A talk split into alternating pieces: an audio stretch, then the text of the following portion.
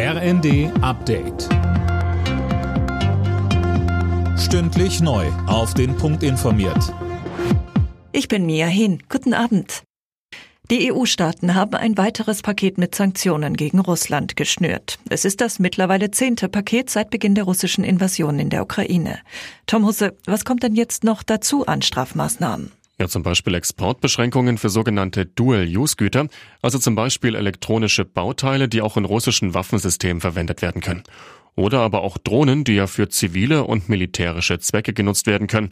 Um das Paket hatten die EU-Staaten wochenlang gerungen. Polen war es bis zuletzt noch zu wenig, am Ende wurde es am Abend dann aber so zugeschnürt. Kanzler Scholz hat bei seinem Indienbesuch eine klare Haltung zum russischen Angriffskrieg gegen die Ukraine gefordert. Die Welt leide unter dieser Aggression, sagte Scholz nach einem Treffen mit Premierminister Modi. Trotz des Kriegs macht Indien weiter Geschäfte mit Russland. Mehr als 10.000 Menschen haben laut Schätzung der Polizei an einer umstrittenen Ukraine-Demo in Berlin teilgenommen. Die Kundgebung verlief weitgehend friedlich. Mehr von Uwe Schimonek. Aufgerufen zu den Protesten hatten unter anderem die linken Politikerin Sarah Wagenknecht und die Frauenrechtlerin Alice Schwarzer. Sie verlangen unter anderem, dass der Westen keine Waffen mehr an die Ukraine liefert und sich mit Russland zu Friedensverhandlungen zusammensetzt.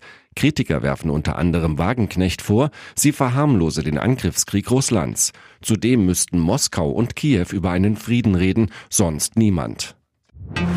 Borussia Dortmund steht vorerst an der Tabellenspitze der Bundesliga. Dafür reichte Dortmund ein 1 zu 0 in Hoffenheim. RB Leipzig hat das Duell der Europapokalaspiranten gegen Eintracht Frankfurt 2 zu 1 gewonnen. Außerdem schaffte Wolfsburg in Köln ein 2 zu 0. Bremen siegte gegen Bochum 3 zu 0 und Hertha BSC bezwang Augsburg 2 zu 0.